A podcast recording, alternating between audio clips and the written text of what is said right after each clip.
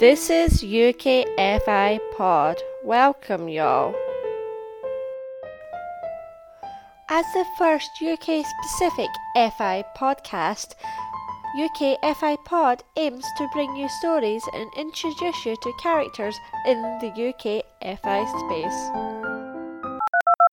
Hi everyone, welcome to UKFI Pod, and I'm very privileged today to have someone that's actually not an FI blogger, but is very well known to everybody in the FI blog world in the UK, a fat Brit abroad, who's a very, very regular commenter. Hi there. Hi, Ms. Ziyao. Thank you for having me on. That's Yeah, I describe myself as a as a FI groupie. I think so. great. So yeah, it'd be great to hear how you'd introduce yourself to people that are listening to the podcast and interested in FI in the UK. Yeah, well, as I say, I, I describe myself as a FI groupie. So I've always been uh, a, a saver. Uh, I'm I'm uh, 37. I uh, I live in uh, a suburb of of Reading.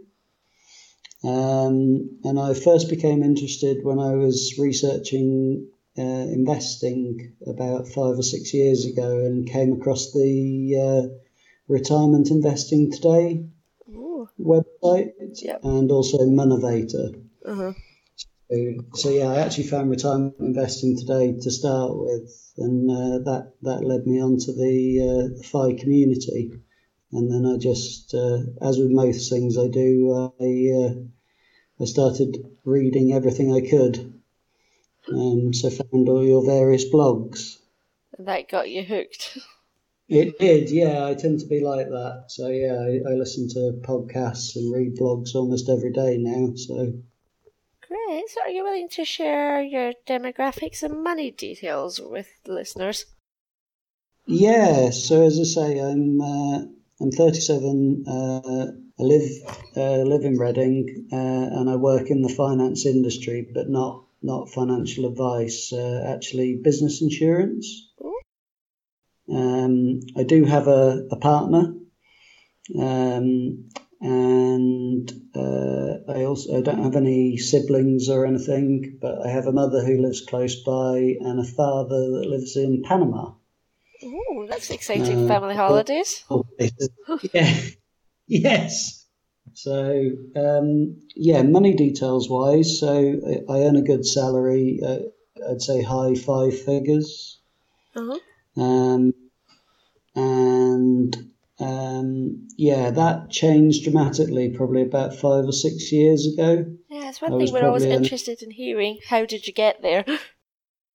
Yeah, so um, so yeah, I was earning probably just above the average kind of salary, and we were offered new contracts at work where um, your pay was flexible, but you could be paid as a percentage of the book of business that you look after. And at the time, I suddenly realised I was vastly underpaid for the, the amount of work and the amount of clients that I had. So for me, it was a no-brainer. I could have lost half my my account and still still got a very healthy pay rise. So I signed up immediately. So, going to a more Um, commission based model really worked for you. Yeah, no bonuses, but um, yeah, basically every year there was no pay discussions. It was just your salary, your account went up by ten percent. You got a ten percent pay rise. So so that's been great.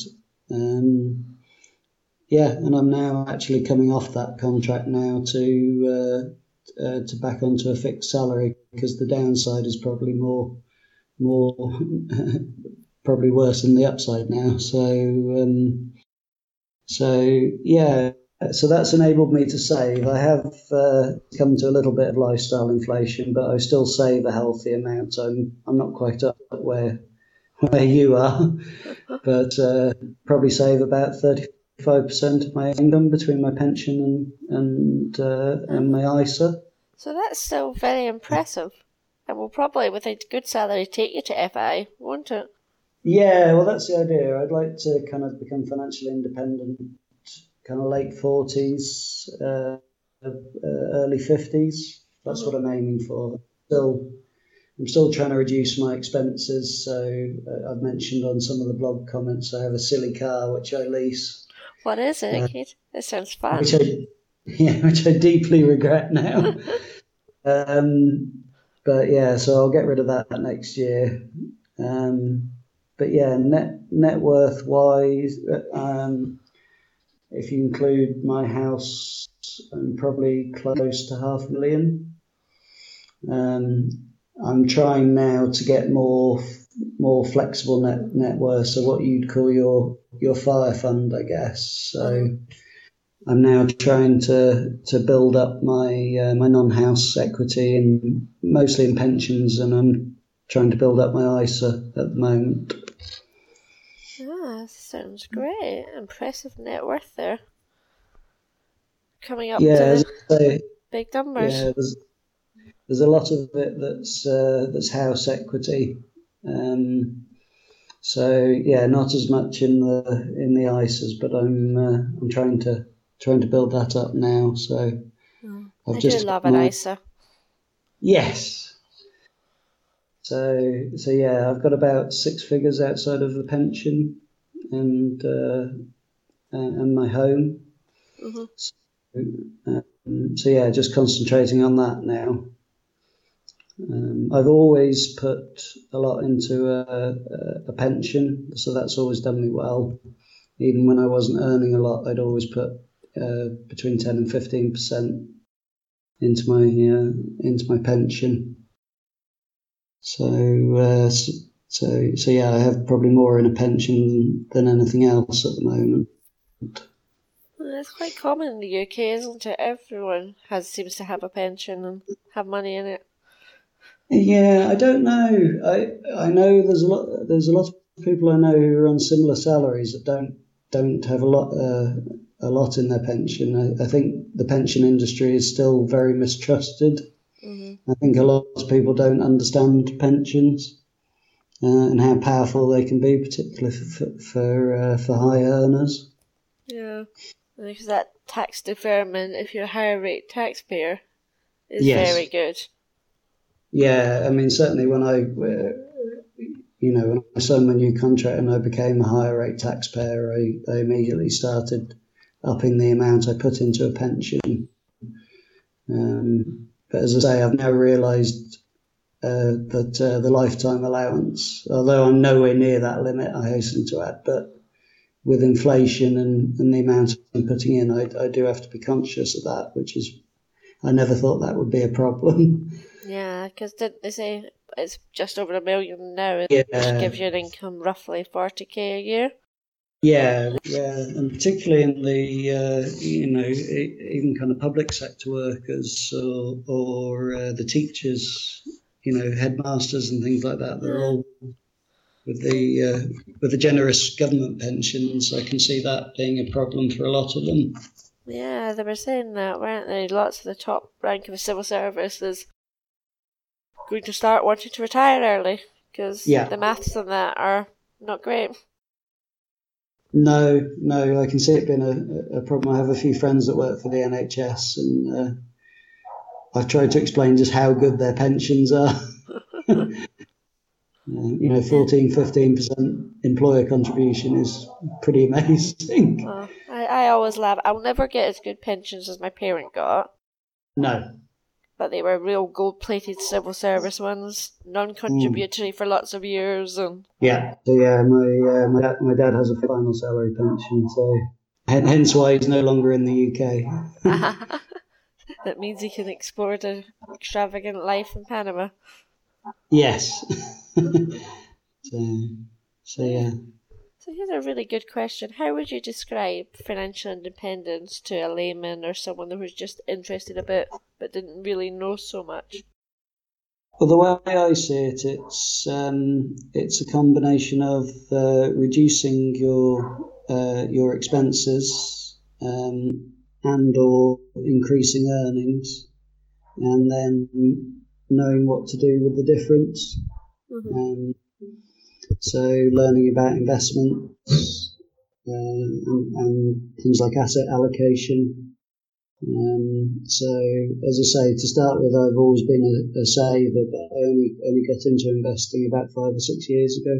Mm-hmm. like most people, didn't really know what I was doing. Started buying shares randomly, um, and uh, and yeah, that's uh, um, yeah. So that that's how I describe it to a layman. It's uh, it's increasing your savings rate as much as possible and uh, optimizing the, dif- the difference between your earnings and your expenses. Yeah, I don't know what, so, whether you'd agree with that. Yeah, I like that definition. And I think what's really personal about FI is probably alluding to what you said earlier about where you're very comfortable with your savings rate at the moment, and you know you could increase it, but it's not worth it to you. You prefer enjoying your life now and working those yeah, extra like years in your high paying job. Yeah, it's a slightly more uh, extravagant lifestyle than a lot of people. But as I say, I am learning um, that uh, it's more experiences for me mm-hmm. than uh, material things. Okay, exciting then. More experience. Is it yes. expensive holidays, cars? Yeah, uh, not so much the cars anymore. I've realised, as I say, having had a silly car for, for a little while, that I kind of regret that. But um, certainly travel Mm-hmm. Um, and also, uh, I'm into kind of my music, so particularly rock music. So I go to festivals. Mm-hmm. Um, I go to a lot of music gigs in London. So, uh, so yeah, just that kind of thing, and building memories, really.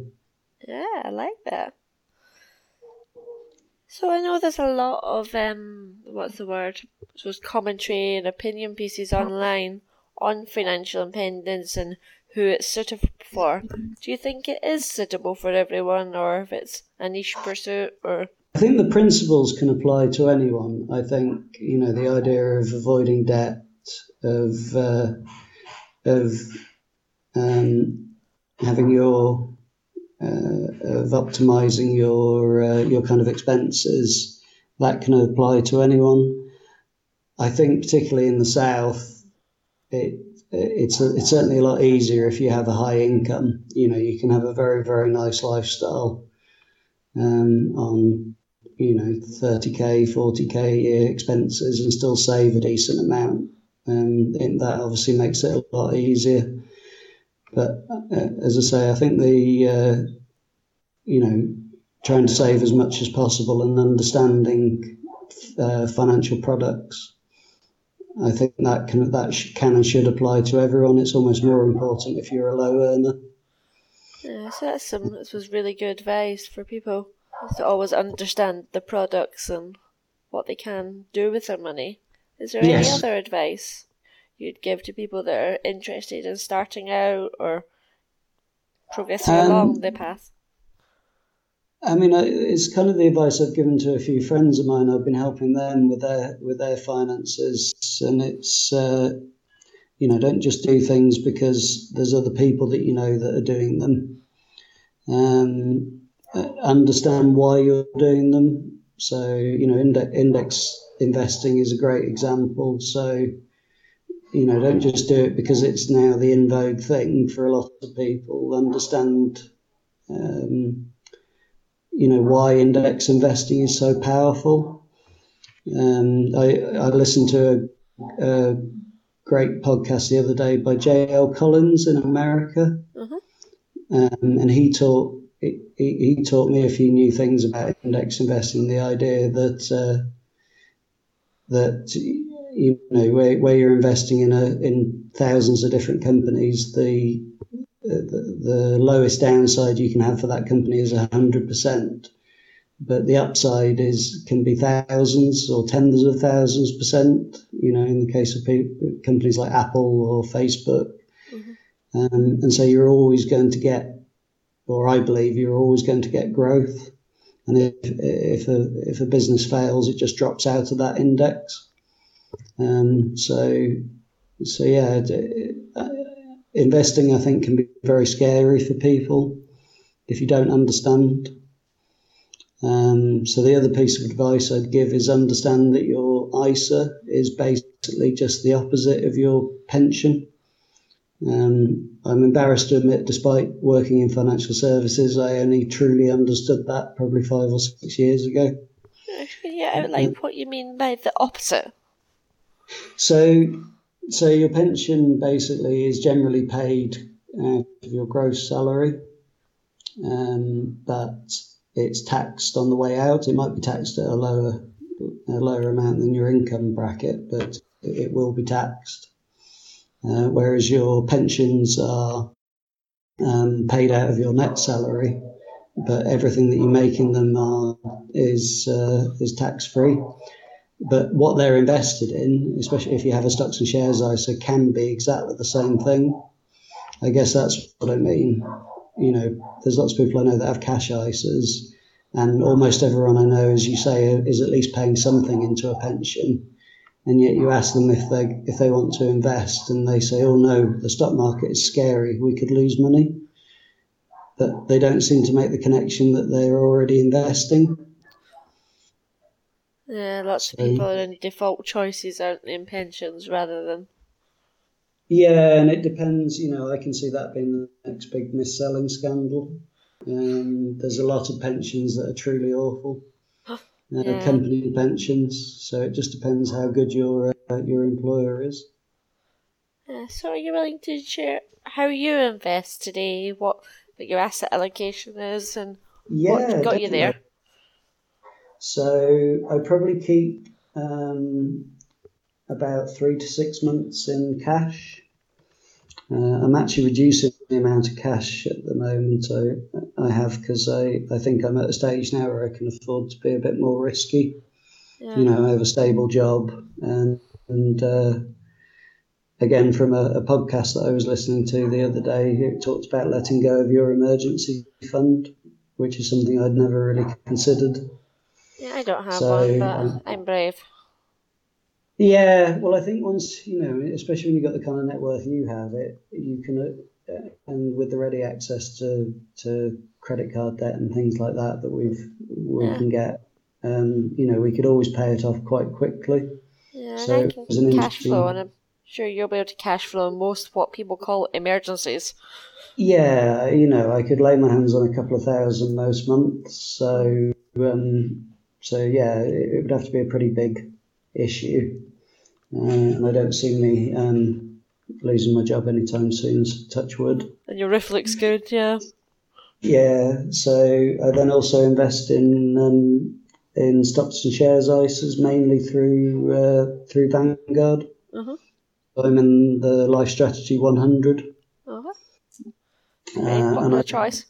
Yeah, and I, I've also diversified um, via my partner's ISA as well because uh, she's not really into investing. So I've, I've used her um, her ISA as well uh, to invest in BlackRock Consensus.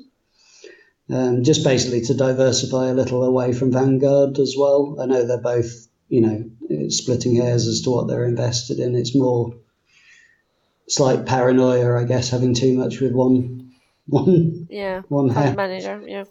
Yeah, um, and then the bit that I seem to be a bit a bit braver than some people is I've got about twenty percent of my my uh, my non property net worth in peer to peer. All right. What sort of peer to peer? Um, so I I've got various different um, pots depending on what I'm going to use them for. So I use uh, a company called AbleRate, Okay. Which is what I I uh, I deem my very high risk. Um, so they are manually selected loans, and basically, again, I'm diversified across almost every loan, and on that, I don't pretend to be a, a business expert. So I'm uh, I've basically now just got less than the the interest that I've earned in each loan, so maybe a few hundred pound in each one. Um, and then I use a company called Lending Works, okay. which I would say is probably a lower lower risk version of peer to peer. and that is um, loans to individuals, uh, but it's also backed by not only a provision fund, so kind of a pot of money to protect you if the uh, uh, if they get a high default rate. But each loan also comes with personal accident and fraud and unemployment insurance for the borrower. So that's a neat kind of feature of it. So it's almost got two layers of protection. Um, but you still get about 6% return. Yeah. So have you had any losses on them or is it No, good? nothing yet. Um, so products like LendingWorks are what they call auto diversification products. So you, you, put your money in, and it, probably a pound is lent to each person. So, um, and then uh, I also use a company called Assetz Capital, which is very similar. It doesn't have the the insurance protection that the others do, but it uh, it's kind of an easy access and again, it's it's lending to both businesses and individuals. Mm-hmm. Um, so those are my three main ones, and then I have a little bit in RateSetter and a couple of others to get the because uh, you get bonus sign up bonuses. Mm-hmm. Um, so I think peer to peer is you have the platform risk, so the risk of the platform actually defaulting.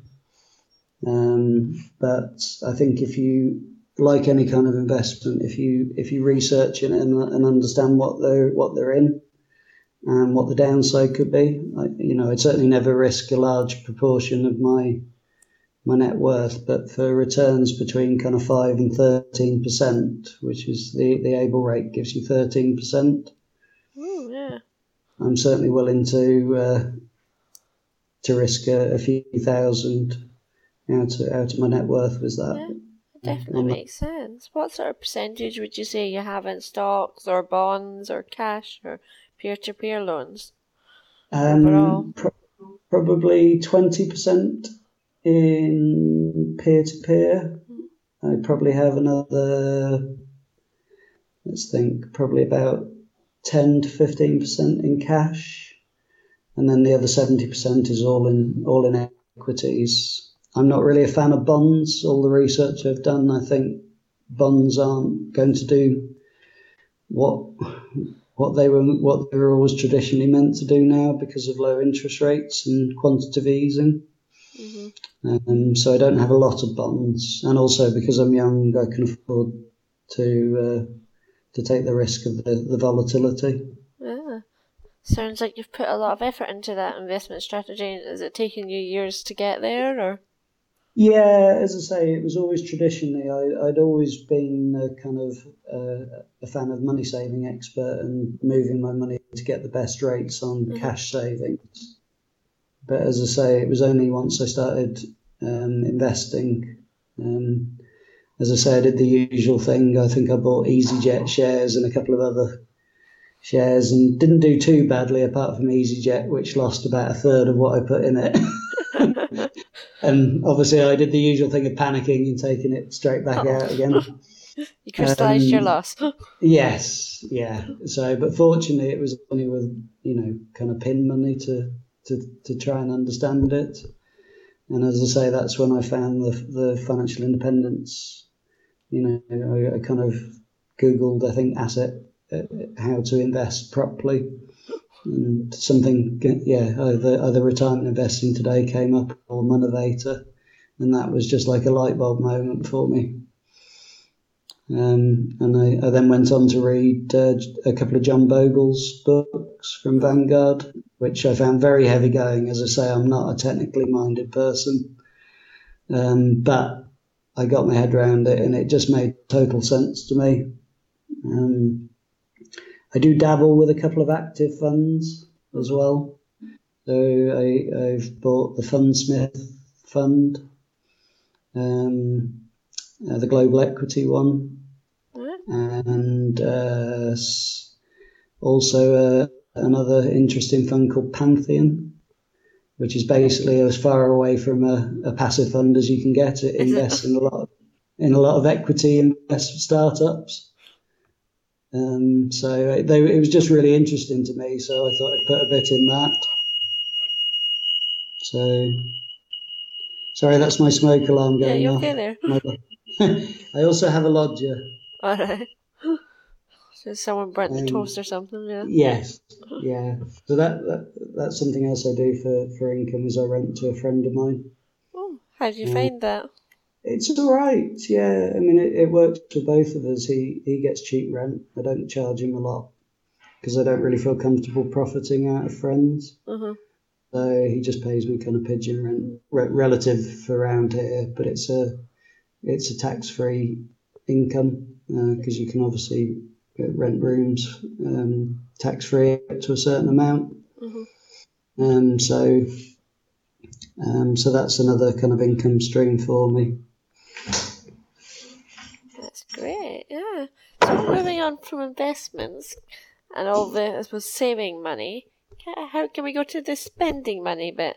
What sort of hobbies and things you like to do to use your money? Yeah, sure. So I um, I got into indoor rock climbing about three years ago. Oh, tell me more.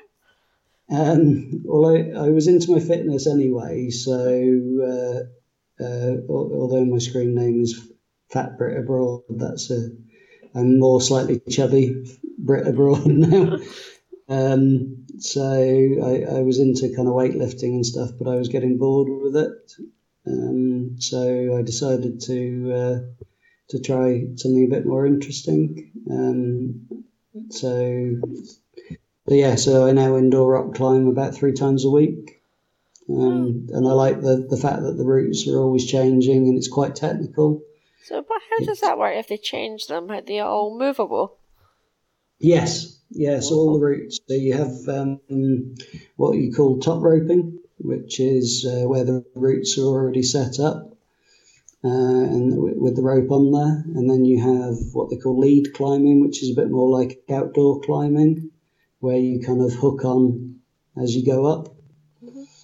Uh, and then you also have an area called bouldering, where there's no ropes at all. What sort of height are we talking about for all of these?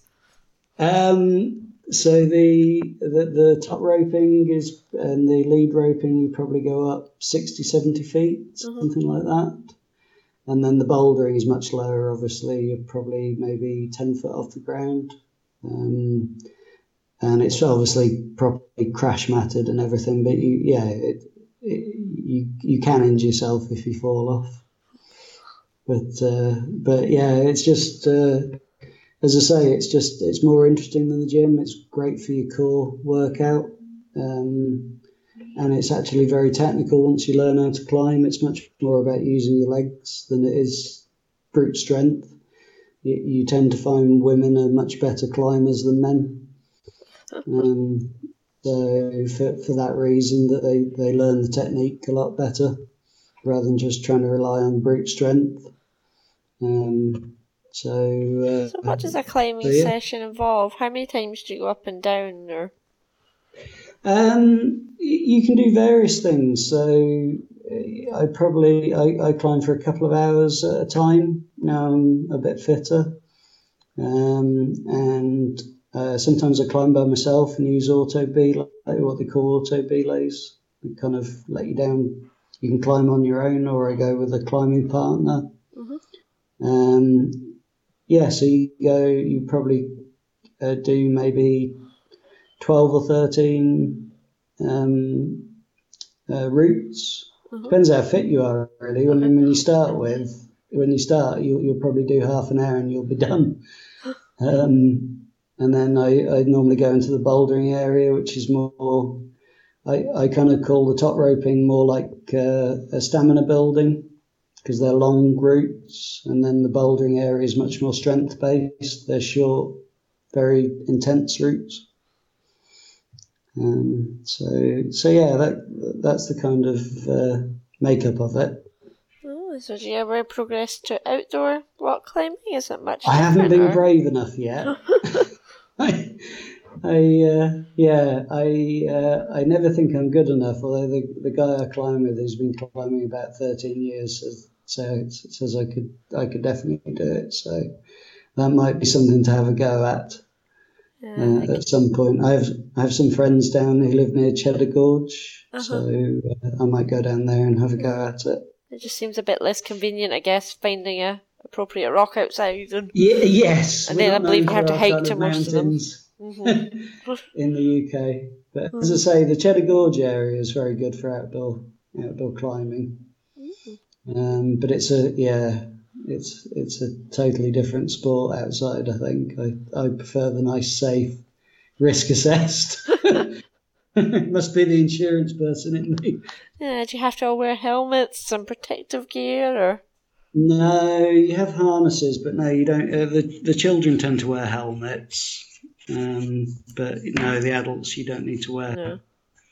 Um, you, you just have harnesses and special shoes, like rubber rubber soled shoes to help with the grip. Do they make a lot of difference, those shoes? They do actually, yeah. Um, especially as you start to do the harder climbs, the, the, the rubber soles, and as I say, you learn to use your feet.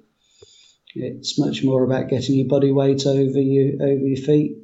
Um, I kind of liken it a bit to. I don't know if you've ever skied, No.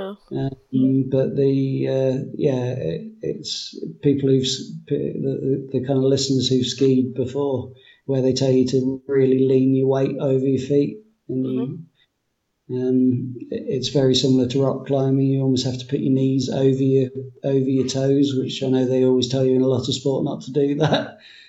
But uh, it's really about getting your weight over your feet so you can push yourself up the wall rather than using your arms.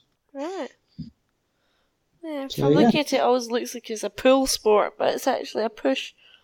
Yes, yeah, a lot of a lot of uh, as I say, a lot, a lot of women think, oh, we, we haven't got the upper body strength to do that, but it, you, you generally find that women are much better climbers for that reason. Uh, and you say that there's is there easier routes and harder routes marked out for you?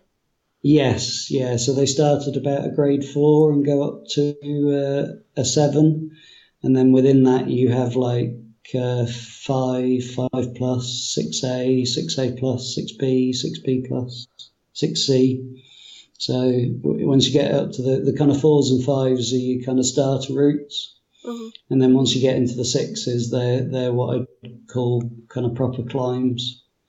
I'm climbing at about a 6B level, which has taken me about three years to get there because, as I say, I'm not really built for rock climbing. I'm a bit, I'm a bit chubby. So uh, most of the people you see down there are kind of carved out of granite. So, um, so yeah, but I'm happy with that. It's a good level to climb at. So, uh, Ah, that's great that you've got there. enjoyment. Yeah. So that so yeah, that's my main hobby, and then um, as I say, traveling. I, I go away three or four times a year.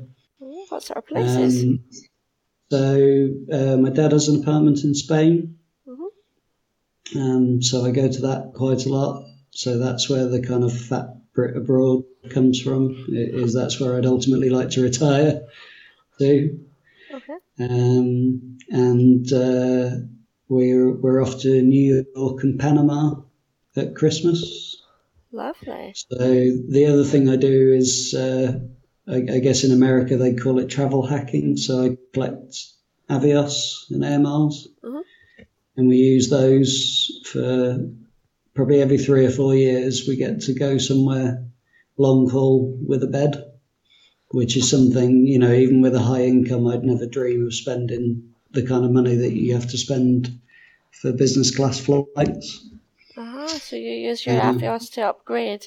Yeah, so as an example, New York at Christmas, two nights in a hotel in New York before we travel to internally to uh, to Panama. Well, not internally, but um, down to Panama uh, is about a thousand pound, Mhm. which is about what you'd pay for two economy flights. Yeah. So, uh, so yeah, I use the, the British Airways Premium Plus card, and all all our kind of non-bill spending goes through that. So my go, my partner and I's petrol, um, all our shopping, everything that isn't a household bill, basically all my work expenses, Mhm. all go through that card, and then I pay it off at the end of the month.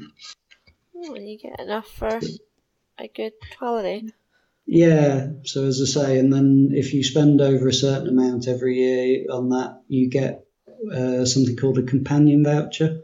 Ah, So it basically means that you buy one ticket in any class of flight, um, and uh, you get a, a, basically a second flight free with that, which is a, an amazing benefit. Mm-hmm. So if you have, uh, as I say, if you have kind of 50 or 100,000 air miles, which doesn't take that long to to uh, to build up with all your petrol and everything. Um, you can go to yeah, you can go to New York, two of you for that. That's great. Yeah. So. Uh, That's a great so, yeah, so, yeah. So what's Panama so, like? Um, it's it, it's an interesting mix, like most places like that. I guess it's uh, you know Panama City. You could be in London, to be honest. Oh. It's a very a very wealthy city, um, and then just outside that you have quite extreme poverty. Um, so it's it's like a lot of these these kind of countries. It, there's a real dichotomy in the in the people there between the haves and the have-nots. Yeah. Um, it's uh, it's uh, Spanish speaking, so uh, so yeah, that's my other hobby at the moment. We're trying to learn Spanish. How's that coming? Um, uh, así, así, which means so so. So yeah, we've had about seven or eight lessons at the moment. So yeah, I'm a great believer that if you're going to move to a country, you should uh, or spend any kind of great amount of time there, you should be able to do a bit more than than just ask for the bill yeah. and, order, and order a beer. it's so uh, going to get to the so, next level. Yeah, just just to be able to converse and so you can actually get into the culture of the the country. Mm-hmm. Um, so so yeah, so Panama is really nice. Uh, my dad lives about an hour outside of there, uh, out of outside of Panama City. Um, he chose to live there, obviously for, for income tax reasons. So some people may have a kind of diff- uh, differing views on that. Um, but uh, it was mainly because he was working in America um, for the last eight or nine years of uh, of his working career. Uh-huh. And uh, America's not quite as generous as uh, as they are over here with uh, with regards to tax and obviously health insurance. Uh-huh. It's a very expensive country if you don't qualify for Medicaid or anything to, to try and retire in. Yeah, so hence he's um, in Panama now. Yes. yeah. Does he ever want to come back to the UK or? I don't think so. No, no. I think he's very happy there. So he spends his time kind of. They they tour around America a lot. Uh, they cruise between America and, and Europe a lot of the time. Um, so he does come back to visit quite a lot, but I don't see him as much as a, much as I'd like to. Mm-hmm. Um, but I don't I don't really blame him. You know, from my point, like I say, pe- people I know Panama has a bit of a reputation, but he's, you know, from his point of view, he's not he's not doing he's not hiding anything. He's declared everything to to UK tax authorities. So he's not one of these dodgy people who are hiding money. Not in the Panama Papers, then. No. Yes, yeah. I, I got back from my first trip there just after all that broke.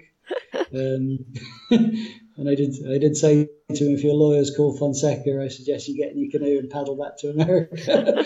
so, um, but no, it's uh, yeah. From his point of view, he's paid he's paid a lot of income tax in America. He's paid a lot over here, and he just wants to to enjoy what he's got. He's not a multimillionaire or anything like that. So, as I say, he's not hiding anything. So, um, and he's, he has contributed a lot I don't know what your thoughts are on the on the tax rate in the UK. If I'm allowed to ask you a question. Oh yeah, it's a very nuanced question. It is because there's certain bits I disagree with, and other bits I think they don't go far enough. I probably agree with you. Yeah, um, like income tax itself is very progressive and maybe a bit too progressive. Yeah, from my, my point, it seems to discourage innovation and work and Yeah. encourages lots of people to not work past a certain point and Yeah, and avoiding and yeah. People like it's me, amazing really. how your it's amazing how your uh, your perception of it changes. I used to, you know, when I was earning 25, 30k a year, I'd sit there and go, well, it's only right that people are earning more than 44k. You know, pay pay 40% on anything above that. It's that's a huge amount of money, and then you suddenly realise that certainly in the south it isn't that much. yeah, and I think You know, none of us are driving around in Ferraris, are we? Exactly. So, yeah, it, it just ultimately drives the increase in salary to compensate with it. It Mm. makes the quadrants more exponential, they do. Yeah, that's a very good way of thinking. and it is because of that tax. As you say, my brother when he visited, he laughed that all these 400k houses had like fiestas in front of them. I went, yeah, Yeah, that's Yeah. just a normal house. yeah, yeah, exactly. So, um, But there's definitely areas we could get better on. You know, some companies are really chancing it. I think I think so. Yeah. you know I- Luxembourg and Isle of Man, and when the business Panama. is actually done in the UK. I think. I think equally. I think a wealth tax, and we've had a couple of discussions on some of the blog comments on inheritance tax. yeah, I'm pro inheritance tax, but lots of people Yeah, seem so to have a touchy.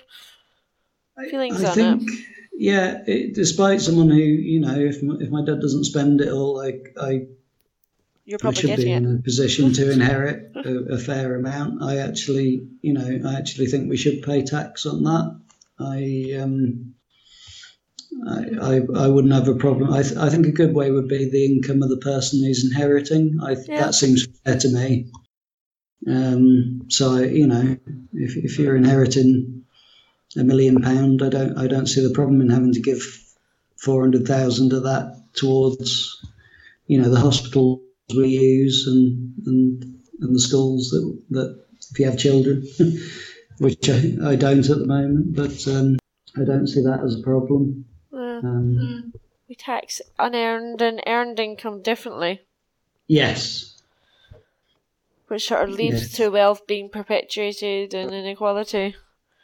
Because once you get to a level, you learn that you don't maybe want to earn salary, you want to earn dividends. yes. So yeah, retirement planning y- you know, England is actually a very generous country. From as you say, if you're if you're being paid in dividends rather than salaried income, it's it's a pretty generous country to be honest. Uh, someone did Mm. something, I can't remember who it was, online, and said it was about 24k you can get tax free in the UK Yeah. if so you as a- all your income. Yep. So if you're a married couple and you've been contributing to, to pensions and ISAs, you can probably get, uh, you know, nearly 50k out between you without paying with paying very very little or no tax, Yeah. which is yeah. We, we, we give Panama a run for our money, I think, in in that situation. And I think we Uh, just make it too complicated at times. And We do. I think we make, you know, certainly pensions and things like that. You know, I, I, I seem to be unusual in the FI community in that I'm quite open at work about wanting to retire early. Mhm. And, and uh, I, I know that's a controversial thing, but I, I, I like helping people um, with with their finances. So quite a few people come and talk to me about um, share save schemes and things like that we have at work, just because they just don't understand them and pensions. So I've helped quite a few people at work, so that's quite rewarding. Um, to be able to do that, so I think you kind of have to put yourself out there a bit um, yeah, it sounds like you've to uh, really to got, spread the fire. yeah, the idea of giving back to society and helping others. Yes. Yeah, Yeah. it's you know it's something I, I I'm not very good at a lot of things, but I do understand money. I, I feel, um. So so it's You're something that I'd like. Expertise. Yeah. Yes. Yeah. So I suppose it brings us into the topics we've been sort of going around, like equality and privilege. How would you Yeah. say we are in the UK lately? Um, Is it an equal country? Are we getting better, getting worse? Um, I I think it's becoming worse, mainly around potentially home ownership. I guess. hmm I, I'm of two minds of that. I, you know, I, although I come from a, a privileged background, I've I've never been one of these people who've taken money off my family. So everything I've got, I've I've earned myself. Um, so I I came through um, the kind of shared ownership scheme in terms of home ownership. So I saved and deposit, bought part, part equity into a house. Um, but I, it, it does seem to have got, I mean, it was hard enough when I did it. Um, 17 years ago, I bought my first house at 20. Um, and now, you know, people like my, my lodger, although although he probably earns above average salary, certainly in Reading, you just there's no way he can buy anything. Yeah. Um, even with a help to buy scheme or something like that, it's the amount of deposit he'd need. Mm-hmm. Um, so, I, and for a lot of people, especially with the, the fact they don't understand investments, your house is often your biggest asset. Um, and it's certainly a way of, uh, of building wealth.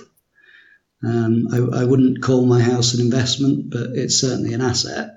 Mm. I think you you agree with that in your blog, definitely, don't you? Yeah, I definitely so, could liquidate. Yeah, exactly. Um, so I think certainly around home ownership um, and the fact that uh, that people obviously have to pay for, for further education now. Equally, I I think a lot of people are too hung up on on further education, and you know that they have to go to university to get a good job. I I didn't go to university. Mm-hmm. I could have done. You know, I went to a private school, and uh, it, you it was upset their statistics. Well, exactly. That's that's the that's it. I'm I'm, I'm uh, I, I, think is wrong. Really, uh, a lot of the drive to um, to go into further education is, stems from the league tables, and mm-hmm. it's particularly it's it's bad in the public sector, let alone the private sector. Mm-hmm. Um, and I, I hear um, from some of the business meetings I attend that it's just as bad now. They're, they're trying to bring in vocational work, and a lot of the headmasters won't let the vocational tutors into the schools because the perception of the parents is that it, it's uh, it's somehow lower class to be a tradesperson, mm-hmm.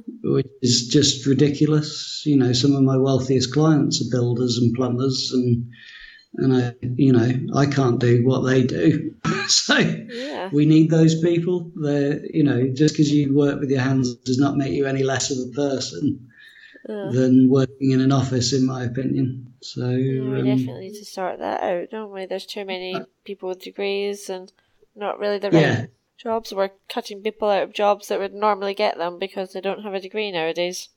Yeah, and I think it dilutes the what I you know. I think if you're it, it dilutes the the achievement of getting a degree nowadays. You know, there's friends of mine that went on to university having got one E at A level, which, you know, the best will in the world. They, they don't need to be in a degree. Yeah, they're not the most academic, I'm guessing. Yeah, they, yeah. So you know, some of the courses you can do now, I don't, I don't see the point in them. Mm-hmm. Yeah, I mean, I, I went into a profession, and and did further education in my profession. So I, I did, you know, I did do further education. I just didn't do it at a university. Do you think it's ever held you back not having that degree? I think I think it took me longer to get into the high high earning bracket. I think it depends on what you're going to do. Um, you know, if you're going to go into medicine or law or although even accountancy now you can do on the job training, I, I believe. Um, so I don't think it's necessarily a barrier. Um, I think it can take a little longer, but I think a lot of it is down to your work ethic. Yeah. Um, so I spent a lot of years doing a lot of hours to get to get where I am. Um, you know, probably 12, 13 hour days yeah. um, through my 20s. Mm-hmm. Um, and that, that more than anything has got me got me to where I am. and having the right attitude with work. Yeah. So you're much Mm. more hard work, putting the hours in and being in the right Yeah. frame of mind. Yeah. So, although I don't work like that now, I'm, I'm, enjoy, I'm enjoying having a better work life balance now. That's what we all say, isn't it? Yes. One thing I'm going to ask you about, I've not asked you before, like, what's your thoughts on the environment and the sustainability of the planet? Um, it's something I think more of nowadays. I didn't used to pay too much attention to it, if I'm honest. Um, but yeah, we are it's certainly as uh, you know. I'm planning potentially to start a family next year, and you do you do wonder what you're going to leave as you uh, you know in terms of a planet to your children. Um, so we are you know we do we do the usual things. We recycle. Um, and my girlfriend's actually better better than me. I think she's she started. Uh, there's a shop near where where she works where you can buy refills for things like uh, washing up liquid. All right. um, Without all the plastic. buying new. Yeah, so that's a really good idea. So I think I think shows like like you know the likes of David Attenborough and Blue Planet has kind of put it on the radar with people. Yeah. So it's something I'm more conscious of now, and I think people are more conscious, um, and that's driving, you know, change. I know some of the supermarkets are doing away with some of the packaging. I, th- I think we do. I think we've got a long way to go, Mhm. but I think it is uh, more on the agenda now, and it's like anything in our capitalist society, it's the consumers that will drive it. Yeah. So making small changes in the way you purchase things, you know, going for more sustainable. If you if you're a fish eater, going for more sustainable fish, or trying to consciously reduce your your carbon footprint, it, it'll inevitably drive businesses to to target those consumers. Um, I'm not uh, with being an index investor. I'm not an ethical investor. I don't think that's really taken got off the ground at the moment um, uh, personally, but um, Yeah, I think lots of it's quite subjective as well. On the yeah, yeah, there's a lot the of ethical firms that yeah, you could argue whether they're actually ethical or not. Yeah, isn't You know, it? The one that came up challenge. uh, when I was looking, like checking nothing I had had guns in it. All right, Like Walmart comes up because they Okay. flog guns in some Yeah. what I would call backwardsy places. yeah, like America. Yeah, those places. And I'm just like, okay. Uh, but they do say it's not a big part of their balance sheet or anything, but no, they do do it. And where do you draw the line? It- yeah, it's like anything with these things. It's uh, you, have to you have to draw your own line, I guess, don't you? Exactly, that's probably why nobody's getting into it. Even nowadays, most of the environmental efforts are driven by the oil companies, really.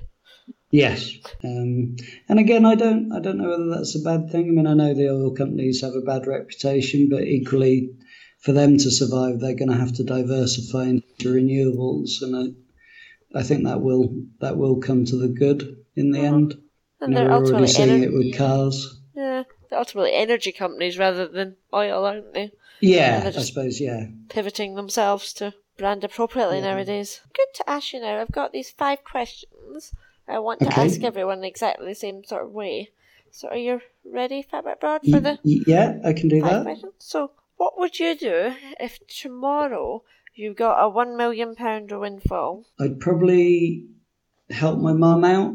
Uh-huh. So she's not very good with money, so I'll, I'd probably pay a mortgage off for her, Okay. uh, and then I'd be very dull and probably invest the rest. Um, yeah, that's probably not. would you change your life? I, or? I might. Not really. Still I don't think I used to. I've changed a lot over the last Mhm. four or five years. I used to want bigger and bigger and better and better, and that's one thing that the FI communities kind of taught me is just Mhm. just be satisfied. I've got enough. You know, I've got more than. I feel very lucky. Um, you know, I've got more than a lot of people, and I'm comfortable. I'm secure, and I'm healthy, and that's all you.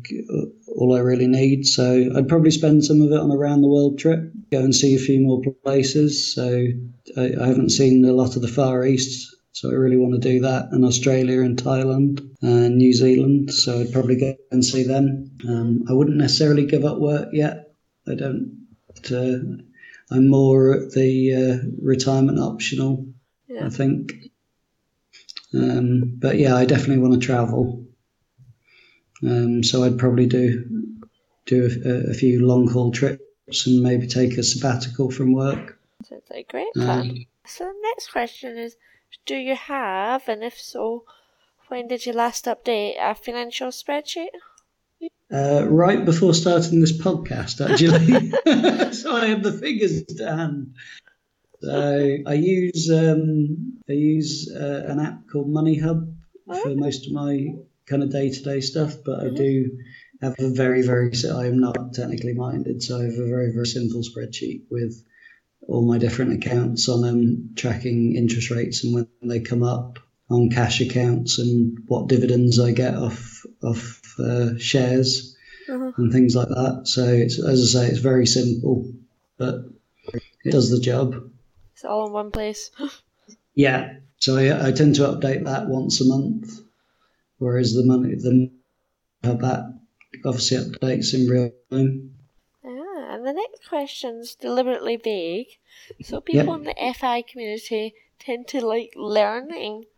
Are Yeah. you willing to share something in any sort of sphere that you've learned lately with us? It, it would probably be the Spanish that Oh. we're learning at the moment. As I say, uh, we're, we're doing we're doing that once a week. So um, so yeah, learning a language it's something I've never done before. I learnt the odd bit of French or German at school, but that's a completely new thing, way outside my comfort zone.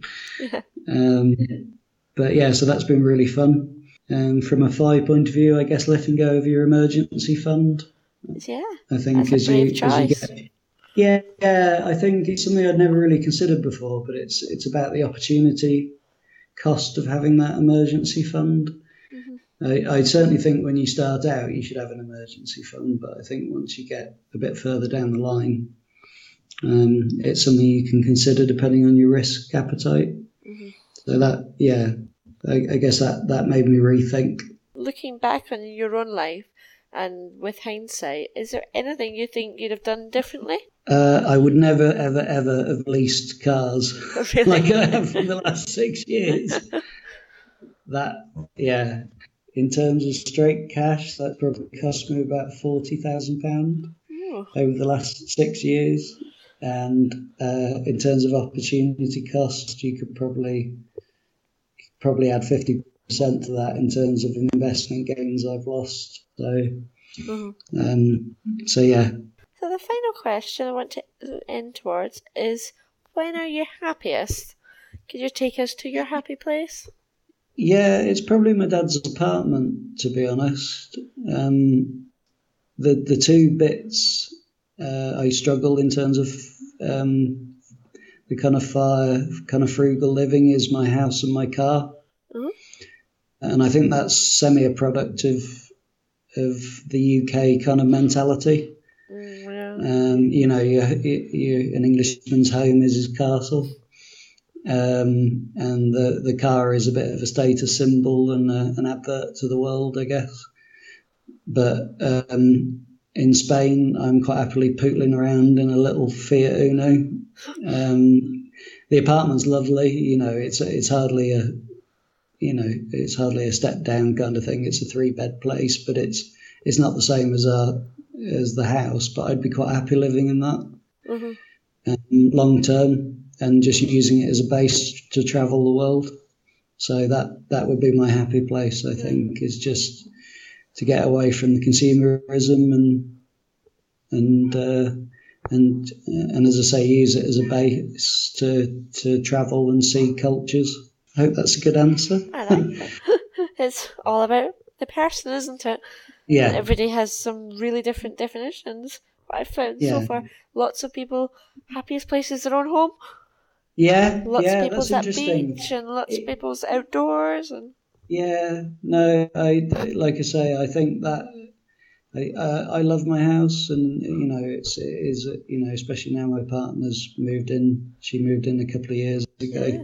and it's much more of a home than it ever was. but but yeah, long term, it what I thought was my forever home won't be. Mm-hmm. Definitely not. Um, so so yeah, as I say, I, I could see me being a bit of a nomad, to be honest. Even if you upgrade the family to a little one. Exactly. Yeah. that may that may put it back a couple of years, but people do it. You've only got to look at the like the escape artists. Yeah, and not everything's about money. And I can't believe I'm saying that. yeah, I've caught you in that. yeah, indeed. So I think that's all the questions. Is there anything else you want to cover that we've not t- touched upon? No, I don't think so. Just thank you to everyone for your for your blogs. I've, I've found it really interesting. I wish I was brave enough to start my own. I've really enjoyed not just the numbers side, but the uh, the human interest stories. Uh, it's it's been really interesting. Thank you so much yeah. for coming on the podcast today. No, thank you for thank you for interviewing. That's all for today. Thanks for listening. Show notes are on the website www.ukfipod.space. You can also send any questions through the website or email at hello at ukfipod.space. Our intro and closing music is Julian Maxwell's Zia or Freedom. Thanks for listening. See you next time.